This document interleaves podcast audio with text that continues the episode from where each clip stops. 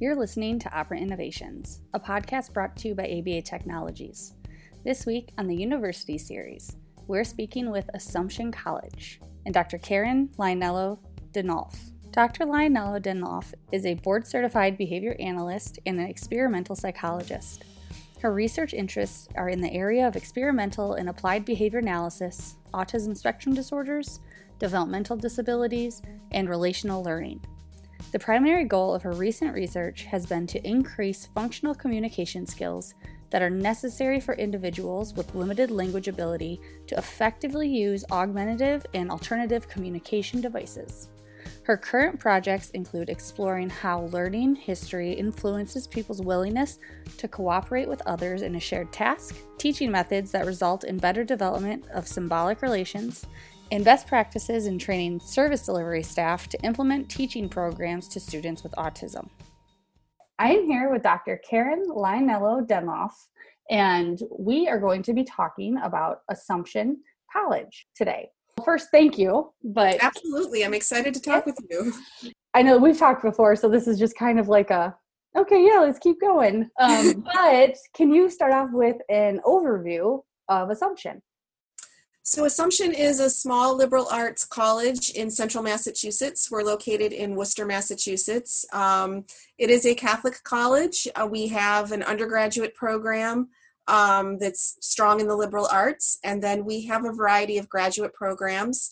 Um, we have a number of different counseling graduate programs, an MBA program, uh, MBA in healthcare management, and then we have a relatively new applied behavior analysis program that I'm going to talk about today. And we also have starting next year a new physician's assistant program. That's exciting. Uh, do you want me to give some more information about assumption or um, sure do you want to if you want to give some more general information or we can jump into some of the more specifics i'm not quite sure what kind of general information. Say that's okay. need to be edited out there. Say that is okay. So um, what about the behavior analysis programs? Um, i know you said that you know a relatively new one and then you yep. also the undergrad. Um, yeah. so tell us about that program. So the undergraduate program is our newest program. So we just finished our second complete year, and it is a minor in applied behavior analysis that um, students in any major can choose. So um, we get most of the uh, most of the people who have been minoring in ABA so far have been psychology majors and some human services majors, but it's open to anybody in the college. It's an interdisciplinary minor. So we have most of the, well, we have one course um, that's psychology of learning that's in our psychology program, and it's also one of the foundation courses for the minor.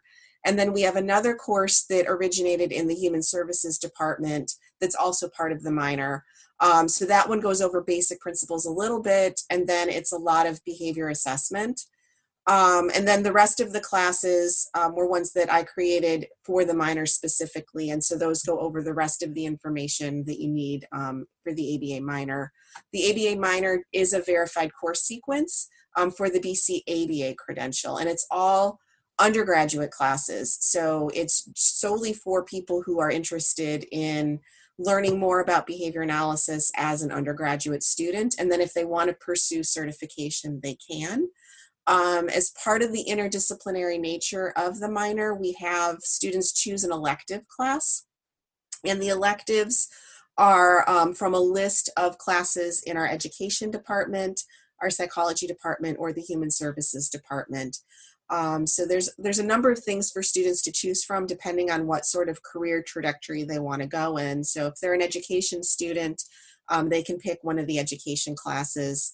We do encourage them, though, to kind of break out of their major for the elective and, and pick something different so that they can kind of get that exposure. The nice thing too about the minor in terms of it being interdisciplinary is we do we do have a lot of students who are interested in autism and so they are um, getting the information that they need to work with people with autism but i really do try and all of us who teach in the in the undergraduate program really do try and showcase the the science of aba and how this is applying to human behavior and not specifically as a treatment for autism so students who want to go on and uh, you know, maybe work in the business settings will get something out of the minor as well.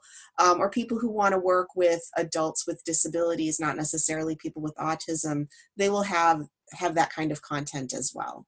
And that's exciting, especially especially for undergrads, because I know that when I was in undergrad, actually before I even transferred to the behavior analysis program, I worked at an adult day facility and then filled in in some in-home services as well. Yep.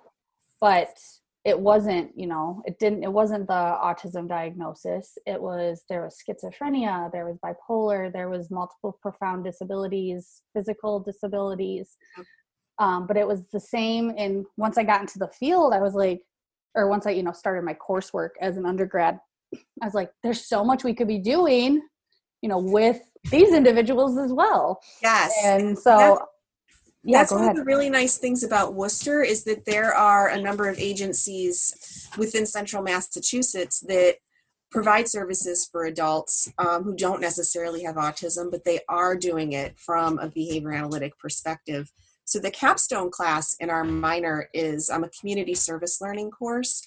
Service is one of the elements of the mission of assumption and so when i created the minor i tried to weave that into into the program as well. And so the capstone course is community service learning. So as part of that course students are required to volunteer someplace in the community that provides behavior analytic services um, but it's truly volunteer. They're not there to learn skills they're learn they're there to actually give something back and then to see how behavior analysis is being applied um, within that setting. And so, what I've been trying to do is um, find a range of different placements for students so that they can kind of get exposure to what behavior analysis looks like in different fields.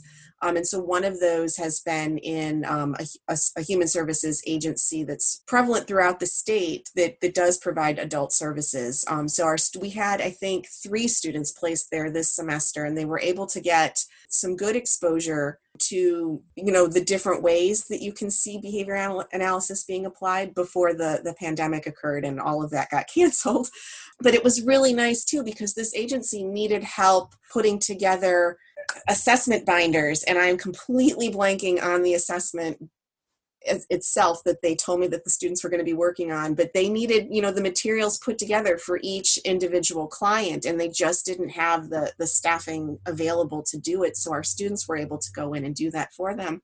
So it was a really nice way for the students to to be able to interact with some professionals interact with the clients and then also do something to help them. It was a good experience yeah and a lot of the times you don't really get the assessment knowledge other than just you know like reading through it yeah and coming familiar with what's in it um, yes. until you get that actual hands-on experience putting you know the assessment like like you said the assessment binders and materials and things together to really know what you know goes into it so that's i mean that's that's a really cool thing rather than just in one of your undergrad courses you know i mean even when i was teaching as an adjunct in an undergrad course sequence it was i taught the assessment. One that was one time i taught the assessments. And i made sure to bring in all the assessment books that they've yes. been seeing because a lot of times they're just talked about. And it's like okay yes. this is this one this is this one this is this one. So i'm like okay here you guys go. Here are actual physical assessment books. We're going through these because um, a lot of them are huge. And you might not know what's really in them until you get halfway through it and you're like, oh, I didn't prep for this. Right, right. So, one of the things that I've tried to do when I've taught assessment is to bring those books in and then also um, to have the students kind of role play with each other so that they can get a little bit of experience. It's not the same thing, obviously, as working with a client. Um, but it does give them an idea because you know eh, there's a huge difference like as you were saying between reading about something and i think sometimes you get like this false feeling that you know what you're doing because you've read it and it made sense. Um, but it's a whole world of difference when you actually go and do it. Even the little bit of role play experience kind of gives them that lesson, and I think that's a really valuable one for them to take with them. Um, just speaking of that, the other setting that the students did their community service learning at this past semester was a special education collaborative. So they got to see a very different sort of um, environment. And they also were able to do something hands-on helping out that helping out the collaborative in that they um, put together vocational training boxes for their clients. So um, what's really cool about this collaborative is that our program's affiliation had been with um, their autism program and the director of their autism program recently took over the another department at the collaborative for um, children with social emotional developmental needs. Um, so she's trying to create some behavior analytic programming in that program as well. Um, and so the vocational boxes were for that that population. So they got that exposure there too um, which was just really great for the students. That's really exciting too because not only are the students able to you know go in and see what professionals are doing but then the professionals are also like oh well no we could also use they're they're kind of like figuring out like oh we could also use it here. Oh we yes. could also use it here. And i mean that's i mean that's just really cool within itself. So Absolutely. that's really good to hear. Yeah it, it's been a lot of fun. The students have been really excited and i've been really excited about the number of students who have been interested in aba at the undergraduate level. I think we have um, we had three so last year was the first full year of our minor, and we had three students graduate with the minor. This year we have eight, and I think we have seven or eight declared for the class of 2021. And that's an underestimate um, because students aren't required to declare their minor until right before they graduate. So we don't actually know how many there are. For a small school to have that many students interested in it this quickly, it's really exciting. And when we've done, and this is what really blows me away, when we've done recruiting events, just for the undergraduate college, we'll get students, high school students, and parents coming up to our psychology table, our human services table, asking about ABA and do we have anything about that? And i'm just like wow you're you're 17 years old you're 18 years old and you know what this is already. And that's just really awesome. Um yeah because i like you've heard me say before i didn't know anything about behavior analysis until I accidentally took one course on it. So that um, yep, it was the same for me. yes. So um, I completely yeah, it's it's amazing to hear that you know younger and younger and younger like no, this is what I want to get into. So that's really really good to hear. And so you know we've talked about the undergrad a little bit. So mm-hmm. what about the graduate students and that program? What does that yeah. look like? So our graduate program is still relatively new as well. Um, I was hired in 2015 to create the program. So we're starting, I think we're going to have cohort five start in the fall. Um, so that's really exciting. Um, it is also a verified course sequence. So we have the, the courses that students need to sit for the BCBA exam. We also um, give them a little bit extra training. And I should back up a little bit. So the, the focus of our program is to teach students about the science of behavior analysis and how to apply it. It's not a focus on autism treatment, but a focus just on application in general. So like the undergraduate program, we really try and highlight that throughout the program. Most of our students want to work with individuals with autism, so they, they do get that training, obviously. But we do try like throughout the, the curriculum to weave in examples of applications across a wide variety of human problems. We also have been attracting a number of students who are interested in working with the adult population, which has been really exciting. So the little bit of extra coursework that, that, that they get is, um, in addition to the course sequence, they take a course on the experimental analysis of behavior. Um, I really want them to have a firm grounding in basic principles. So when they take the basic principles class, it's more from an EAB perspective than from an applied perspective. And then they get another dose of that in the EAB class, um, which runs during the summer. So I'm just now preparing for this next group. Um, and that's a fun class to teach. They get, it's just kind of a survey of what's going on. So there's a, about half the class, we talk about different types of quantitative models and how you're going to apply that and why are we doing this and then in the second half there's more of a focus on stimulus control related issues Um, so it's a really fun class. They also take some interdisciplinary classes to kind of round out their education. So we just changed the structure of the program so that they choose two interdisciplinary electives, and there's three different categories that they pick from. One category is to foster collaboration with um, other disciplines and other service providers. And the goal of those electives is to kind of teach students the soft skills that they need for interacting with other people, how to listen, how to make people feel like you're listening, um, how to really translate what you're saying into a language that they're going to understand. Because if you come at them talking about behavior analytic language and they don't have training in that, they're not going to understand you at all. Um, and so we don't we don't want that.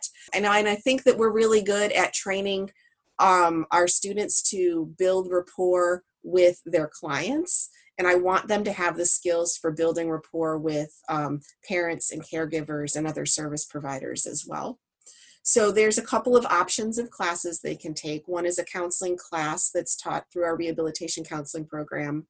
And then another one is a new class that um, is in our education program, our special education program on collaboration in the schools. So students are really going to be able to tailor you know, what environment am I going to go work in and kind of pick a class based on that. Um, another interdisciplinary category is on um, just basic human development. Um, so I want them to have an understanding of what typical development looks like so that you kind of have a benchmark of, you know, what are what am I supposed to be doing here? And they have a couple of options of classes that they can take in some of our different programs. Um, we have a school counseling program and a clinical counseling psych program, and so they can choose um, which one they take. And then the third category is on um, atypical development. So we have a course that's part of our ABA program. Um, it's developmental and intellectual disabilities related to behavior analysis. So that class is really nice because it gives students an overview of different disabilities that people that they work with might present with. But it also goes further to talk about, well, what impact has behavior analysis had for treatments for those disorders? Or if it hasn't, what could we be doing there so that they kind of get that perspective? And in that course too, and we do this in, in the ethics course too, but we also do a, a focus on um, non-evidence based treatments so that students are able to kind of get the critical thinking skills that they need to distinguish between what is evidence based and what isn't what's behavior analytic and what isn't and if it's not behavior analytic can we explain this in behavior analytic principles so that we don't get up all up in arms about something that we don't need to get up in arms about and then the third, uh, the other option in that category is a class in our special education department on autism specifically. So if you know that that's where you're going to go, you can take just focus on autism. Another really strong feature of our program is that we include field work as part of the degree. So it's not it's not an option for students, they have to do it.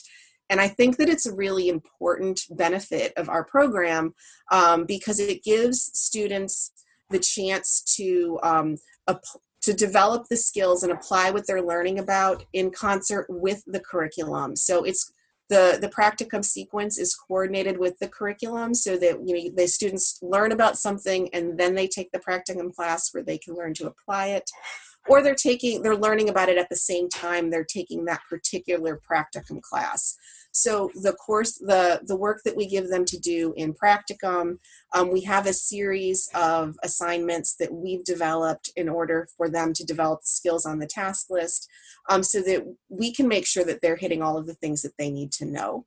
Um, and it's a real focus on teaching them how to be a behavior analyst in the field which I think is really important. So they they get that case conceptualization, um, they learn how to diagnose problems and develop all of those skills on the task list. And they're not left to figure it out on their own. Um, there's a lot of requirements um, and we're coordinating that for them. I mean, obviously, it's the student's responsibility and they have to be on top of making sure they're meeting all of the requirements. But they've got someone there who's checking it every month to make sure that, yep, all of our T's are crossed and all of our I's are dotted and this month's okay. Um, and I think that that's a real advantage. I really like that too because I know that, you know, when you have those practicum opportunities set up that are connected to your program, it it it is the most ideal that you can get. and i mean i know you were talking about some of the courses and some of like the controversial therapies and things yep. like that and i was like oh i have i have that i have that yes. like right here right yes. sitting right next to we me use that book yeah so i know i have my controversial therapies for treat, treatment book right here sitting next to me so um i was like oh yeah it's right here yes. um for my personal experience in my master's program we tend to like you've kind of mentioned too with the assessments but with mm-hmm. the treatments we tend to get a little gung-ho about and that's great because you know we're getting our students excited and this and that yep. But at the same time sometimes we can be a little bit too much and be yep. like and turn things down too quickly which can like you said which is you need to focus on building caregiver rapport as well and parent rapport not just with your client Yep. Um, but I mean, I had a situation in grad school where um, we were doing in-home consulting. My PhD student mentor, mm-hmm. um, he would, you know, go out with me, and we'd work together on the cases. And the parents wanted to try something, and you know, I didn't say something like right then and there, but when him and I were talking about it afterwards, I would I'd bring up I was like, "That's not evidence based. We can't do that." and he goes okay shauna wait is it harmful right to the to our client or to their progress i was like well no and he's like okay why don't we say we'll give it a try let's take some data on it yep. and be able to show them right. if it's effective or ineffective. Right exactly. And that was you know that was a very big learning moment for me. Absolutely. because you know it's it's like oh that's not evidence based we need to be doing this. No we need to constantly be testing things to make sure that things can get to be evidence based or that you know p- prove them as they're not evidence based so having that correlation between the classes you're taking in your practicum are i see I, the importance is right there it, it's it's so it's so beneficial for them and the feedback that i've gotten from um, BCBAs in the community who have been supervising our students have been it's been really positive. They like the the approach that we're taking. We're doing a collaborative approach to supervision. So we provide some supervision. We have um, supervisors that we have hired to to work with our students, but we also ask the students to have a supervisor at their site who who knows their client or their clients, I should say, and um, we work really closely with them so we'll go out and meet with them i'll go out and meet with them every semester prior to the start of the semester um, make sure everybody's on board. We'll check in with each other frequently throughout the semesters so um, that we can really make sure that the students are being supported and that the clients are benefiting from this as well. Yep and that's wonderful because i know that i'm sort of in that position right now as the on-site supervisor. Mm-hmm. Although you know we don't have clients like it's not a clinical setting it's an obm setting. Yep. Um, but at the same time i'm their on-site supervisor. Yep. That and i'm in charge of a lot of the stuff that they need to be doing for their curriculum as well not just for us um, so i completely understand um, and so we've talked a lot about the programs yep and the practicum sites which are very exciting yep. Um, but what about the faculty so we're small program still. We're still new. Um, I am full-time faculty and the program director. Um, we have a number of really great faculty who have been with us since the beginning, um, and they're really diverse. Among the faculty that we've had from the beginning, um, we've got some people who have really strong clinical experience in school systems, who have been consulting to schools or working as school BCBAs. Um, we have got some faculty who um, have established their own clinics in the Worcester area so that they have they're able to bring that center-based experience to the students. And then we have a number of faculty who have worked in um, private residential schools for children with autism. Um, so those faculty in particular have a really strong research focus as well. Um, what's been really nice is that a number of our faculty um, a number of our part-time faculty have um, doctor, uh, doctorates in behavior analysis or related fields. So um, they're able to bring in some multidisciplinary knowledge um, into the program as well. So for example, we'll have some faculty who have um, doctorates in behavior analysis, so they've got that advanced knowledge about behavior analysis. But then we have some faculty who have doctoral degrees in um, education related fields so they're able to bring in um, a different kind of experience for our students that's been really nice in helping round out their education.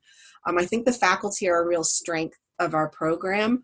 Um, and even though um, some of our faculty uh, are part-time faculty they are all devoted to our students um, so we're a close knit community. We all know each other. Um, as program director, I know who all of the students are. I know who all of their their supervisors are at their sites, and all of us, um, whether we're full time or part time, um, are always willing to go that extra mile for the students. So we're there to support them in terms of um, help that they might need with their coursework or for career planning or research planning. One thing I didn't mention about the program was that we have an optional research thesis. Um, so students can choose to do that.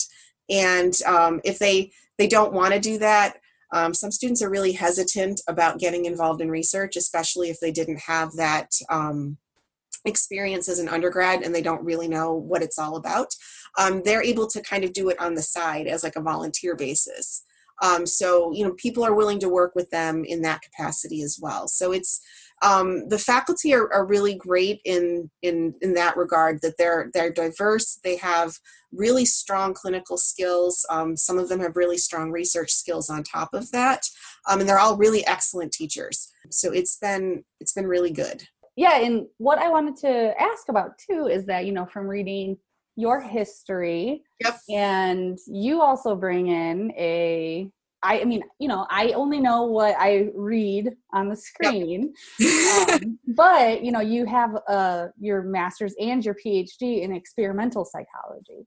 Yes, so I came at this field from a, a different way than most people. I didn't come up through the applied field.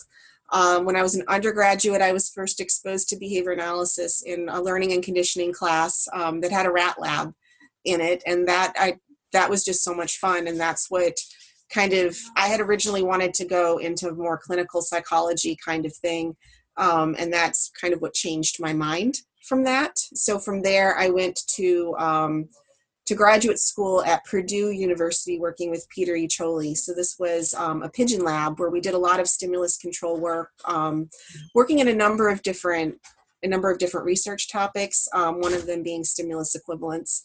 So after I graduated, I came out to Massachusetts to work with Bill McIlvane and Bill Dube at the Shriver Center. Um, and that's where I started doing translational work with children with autism. Um, and so it kind of my route into the applied world kind of came through like this trans- translational path, which is um, it's different, but I think it's a real strength for our students. I have a really strong background in basic principles, experimental design, and research, and taking those things and and and and seeing how we can translate them into applied solutions. Um, and i think that that's something that i bring to the classroom that is different than a lot of other programs. And i think it's a real benefit to the students. They struggle with it sometimes but i think that they come out so much stronger for having done it.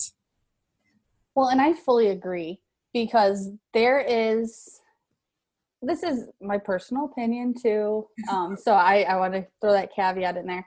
But sometimes it feels that, you know, when, because I was in clinical work for a while before I changed to the OBM field. Mm-hmm. And it kind of sometimes when you're in the field, it kind of feels like you start getting this plateau of you're in, you just keep doing the same things over and over and over and over again. Yeah. And I've seen so much more translational research coming out. Yeah. Recently. It's so exciting. Yeah, I'm so excited for it because just because we have something that you know we've proven that works doesn't mean we can't make it better. Yeah. And there are better ways to do things and that is where this translational work is going to come in. So having these students who are getting this type of training and yeah, it's not easy it's not easy at all. I mean, even trying to read a lot of like the articles and the publications that are out there, um, it can be difficult to understand this because you have to have a whole different set of analytical skills yes that a lot of time applied clinicians are not taught to have and so and that's what that's what i'm trying to give them in the eab class. Um, and i tell them too you know we start off i'm like look you're not going to be able to take the stuff we're talking about here today and apply it to what you're doing and in your jobs right now. Um, but the purpose of this is to kind of learn the process and learn how to read these articles and just kind of have an idea of what's going on in this world because at some point you are going to encounter a client that is not going to respond to the things that you know. And then what are you going to do? The literature that you might have to go to is going to be this translational literature and you have to be able to to decipher it. Um, so that's what we work on. Yeah and that's really exciting because um, like you said we like you said we have these clients that are not going to respond. And especially when you start getting into working with adults yes. and non autism diagnoses yes. as well and yes. i know i had the most fun of my clinical experience when i was an independent consultant working for just a mental health company. And you know they provided a ton of services but they provided behavioral services. And it was my i think my youngest was six and my oldest was like 76 oh wow. And, and so um, i loved it because you know i had a history of working with adults i had a history of working with children but the types of diagnoses that i was getting and the types of environments that i was going into were so varied. Yes. And having that background and the background that you know the methods that you're teaching your students is so important. It is so important. Absolutely. So it's so exciting to hear. I'm i, I love hearing about that. That's one of my new things that i'm all gung-ho about is translational guys come on not just clinical not just clinical translational that's right because um, we can't have one without the other no and I, I really hope that I really hope that they continue studying once they graduate, that they continue looking at these things because it's the kind of skill that you need to keep using it. Um, otherwise, it's going to start to go away, and you don't want that to happen. So, what about the application process? I know that the undergrads are probably just a standard, you know, coming into the school and finding yes. the program. Um, but what about for the master's student? So there's actually a couple of different things, and one of them starts with the undergrad, starting for um, not the incoming class for 2020, but the incoming freshman undergraduate class for 2021 is going to have um, something that we're calling a dual degree option.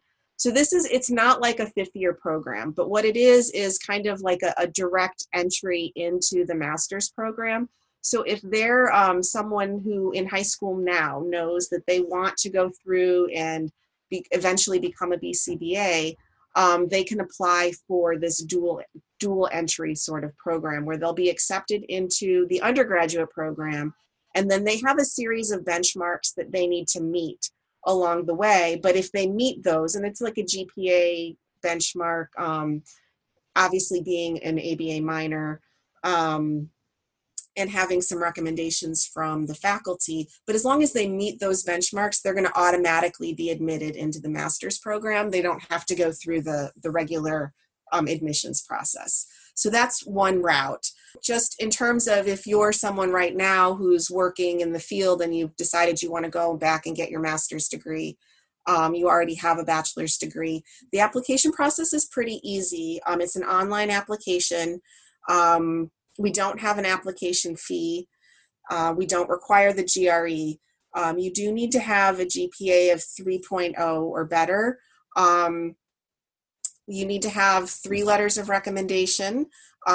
I really prefer if you have one or more academic letters of recommendation. So, a professor who can talk about um, your ability in the classroom because that's really what we're trying to assess with your application are you going to be successful in this in this program um, i do realize that for many people they fall into this field so they might graduate and then go work for a company for a couple of years really just to kind of do this until they find the job that they want and then they discover that this is the job that they want i have a lot of students that that happened to um, but the longer that you're out of college, the harder it is to get that academic reference. So we will accept three professional letters, um, but we do prefer an academic letter. The letters should address your ability to to to complete graduate level work. Um, and then if you've been working in the field, they can also talk about your clinical skills and your understanding of behavior analysis that the, the letter writer's been able to get from, from working with the student. Um, we also require a personal statement. Um, so the personal statement serves two purposes. One is to kind of let us know, you know, do you know what this field is about and why do you want to, to become a BCBA? Why are you interested in behavior analysis? Um, and then the second purpose is this is a writing sample. Um, so it's helping us determine what kind of student you are. Um, so, you know, please always make sure to check for typos and things like that. Um, and then also a resume. Um, so we don't have like a requirement for a particular major in college um, because, uh, like I said before, a lot of people kind of fall into this field. Um, so you know it doesn't really matter what your undergraduate degree was in. And i think that that's about oh and then there's an interview. So um, once the graduate committee looks through the um, applications we will select people to interview and it can be it had been in-person interviews in my office um, right now with the the social distancing requirements um, they are zoom interviews. It, that's just generally an interview with me and then i will um, we have a standard set of questions and then the committee will make a decision on on applicants. And i noticed on the website that it says for a fall start date the admission deadline is july 1st yes is that correct okay yes it is um, it's it's a tight deadline so if you are interested so that's the deadline for this year last year it was june 15th we did push it back a little bit this year because of um, the issues with the pandemic mm-hmm. and, and things like that. Um, so it might, I can't guarantee that it'll be Jan- July 1st next year next as year. well. Um, it might be a little bit earlier. If you apply before then, you will get your decision long. Like if you were to apply, like say in February, we don't make you wait until the summer to right. know. You know. The committee will review your application, you know, sometime in February or March and get back to you. So, you know, if you apply sooner, you'll know sooner. Yeah. That, that's just very nice to know. And I just like to point that out because a lot of times, you know, when we talk to schools, I kind of like to point this out because what is it, fall of what year is it? 2020? Whatever year. I don't even know what year it is anymore. Um, fall of 2020, you know, they would have had to have known, you know, some of these other schools are making them apply, you know, in December of yes. 2019. And so you know i want to make sure that people know that they can apply at the same time as as they may be applying to other universities and colleges to get the decision at the same yes, time as absolutely. they're getting it with with the other colleges so that they can make a decision yes absolutely so we're we're still a relatively small program so we just have a fall start right now um, it's kind of a cohort model so students take the courses um, in the same sequence generally together um, unless they decide to, to go part-time and then they're a little bit out of sequence. But students, they can apply at any time and be admitted for the fall. So, um, you know, if you were to apply to the program in like September, but, you know, you wanted to start in September of 2021, you can apply in September and maybe be accepted in October or, or, or November. And then you just know where you're going um, and you can relax. so okay. What about the area? So we're in Worcester, Massachusetts, which is right in central Mass. So it's a really good location um, because it's pretty convenient to get anywhere from Worcester. It's about an hour to, to Boston, it's about an hour to Providence, maybe a little bit more than an hour to Hartford. Um, so you have access to some of these other cities. But Worcester is a really nice city um, in and of itself. Um, the campus itself is in a really beautiful section of Worcester. It's in a nice residential section, and we're kind of an enclosed campus. Um, so it's very pretty and very calm and and quiet on campus, but we're not far from downtown Worcester. So there's you know activity downtown. There's um, a lot of nice restaurants um, and some. There's a, a theater um, like at Hanover Theater. Um, and one of the big things is that we have the um, the triple A team for the Boston Red Sox that are moving from Rhode Island to to Worcester. So we're going to have, um, I think they're going by the Woo Sox now. So we're going to have, um, we're going to have the baseball team here, and so there's a lot of work being done to renovate that particular area of the city. So it's going to be really nice. Um, the surrounding areas are nice places to live. Um, there's lots of opportunities for students to to get jobs. Um, you know that a lot of um, there are a lot of um, agencies that provide in-home services. There are a lot of school systems that have um, behavior therapist positions, um, aid positions. There's a lot of independent clinics, um, resident some residential schools that aren't far from here, and we have a lot of good relationships with area agencies so that our students have not really had any difficulty finding practicum placements. So that's been really nice. Um, it's, a, it's a nice place to live. We moved here um, from the Midwest. I'm originally from outside of Chicago in 2001, and we've been really happy here. Um, we moved, you know, right to the Worcester area when we came out here, and it's it's been nice. And can I just say too, when someone looks at where Assumption is located, when you mm-hmm. look at the name, I did not read it as Worcester. no. so I just want to point that out. No, that. yes, it's not. It's not pronounced the way that it's spelled, um, and that's true for a lot of towns in Massachusetts. Um, there's actually, if if you googled it you might be able to find it but there's a funny little um, video on youtube where it's got people making fun of the different ways that names are pronounced out here it's not massachusetts but i have a grad school friend who is from um, like pennsylvania yep and even how he pronounces some stuff he i know he gets made fun of for it too like what like water yes for, for water yep. and things like that. So, um, but that's just something, you know, that I did want to point out that if somebody was looking up assumption and, you know, they heard you say Worcester, but then they saw like a R in the middle Ward, Worcester, yes. something like that. It's, yes, you were there.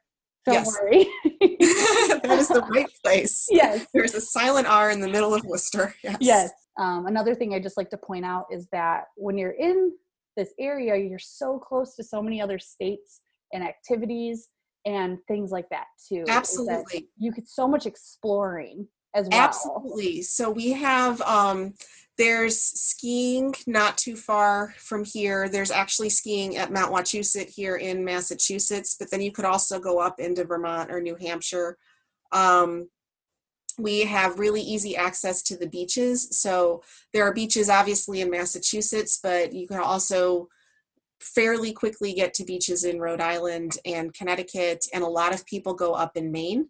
Um, so there's those sorts of things to do. There's lots of hiking. If you're an outdoors kind of person, there are a lot of different types of things that you can do here. And I know that from personal experience, there's a ton to do over there. So I haven't spent a lot. Of, I haven't spent time in Worcester, but I spent time um, traveling, you know, from Rhode Island into mm-hmm. Massachusetts and just have seen the plethora of things that you're able to do. And there's so many different types of, um, it's kind of like a melting pot. There's so there's so much different food and activities. It just things that you know if you like if you want to do it, you can find it. Absolutely, is, is what I have what I have seen. Absolutely. So, yeah, yes. and if you want country, you can have country. If you want mountains, you can have mountains. If you want seaside, you can have seaside. If you want big city, you can have big city. Um, it's all very, very close together. Yeah, and Worcester is like the right in the center of all of mm-hmm. it. So it's it's the perfect location for all of those things. Yes, because you're right in the middle, and it's not going to take long to get to any of it. Yeah, um, and so I know we've talked about a lot, but what is there anything else that you want to say about Assumption or about the program in general? So one thing that I was thinking about before we started talking that I, I haven't mentioned yet, um, Assumption, you know, is it's a small Catholic liberal arts school, and one thing that's really important at Assumption is the mission of the college, and that mission also extends to our graduate programs. Um, and there's two things in particular that I kind of wanted to talk about um, related to our mission. And one is um, compassionate service, where we're trying to to teach um, our students to go back and to serve the community. And we try and do that in the ABA program as well. I mean, I don't have like the community service learning sort of thing that we talked about with the undergraduates. Um, but for the graduate students, you know, the whole focus of the way that we're teaching them is that, you know, we're teaching you to how are you best going to serve your client. Um, and so we kind of connect with the mission that way. We're, we're really looking at um, teaching our students to really focus on um, you know the, the entire picture for the client when they're providing services and not just focus on one or two particular behaviors but like that that big per, that big picture. Um, and then another area of the mission that i think is really important is um, teaching students critical intelligence. And we do this throughout the aba program. And i know that this is kind of built into behavior analysis in general um, but we really try and focus on um, that critical analysis and teaching students to think critically um, so that that makes them a better clinician when they go out to serve their clients.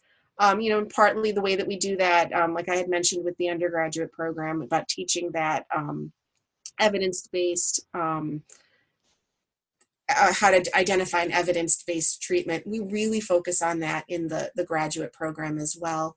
Um, so that you know students are able to go out there and make you know good decisions about the different types of treatment options um, for their students yeah and that's a very good point to bring up and this is also something that i've noticed when we have been talking to these schools in massachusetts is they're very focused on like community as yep. well and you you mentioned it earlier too about giving back yep. to the community around you and it's been a really it's just been you know very inspiring to hear it from multiple schools that we've talked to in Massachusetts that you know this is this is something that they're very passionate about and making sure that you know they're focusing on their whole clients and the Absolutely. community and giving back Absolutely. So.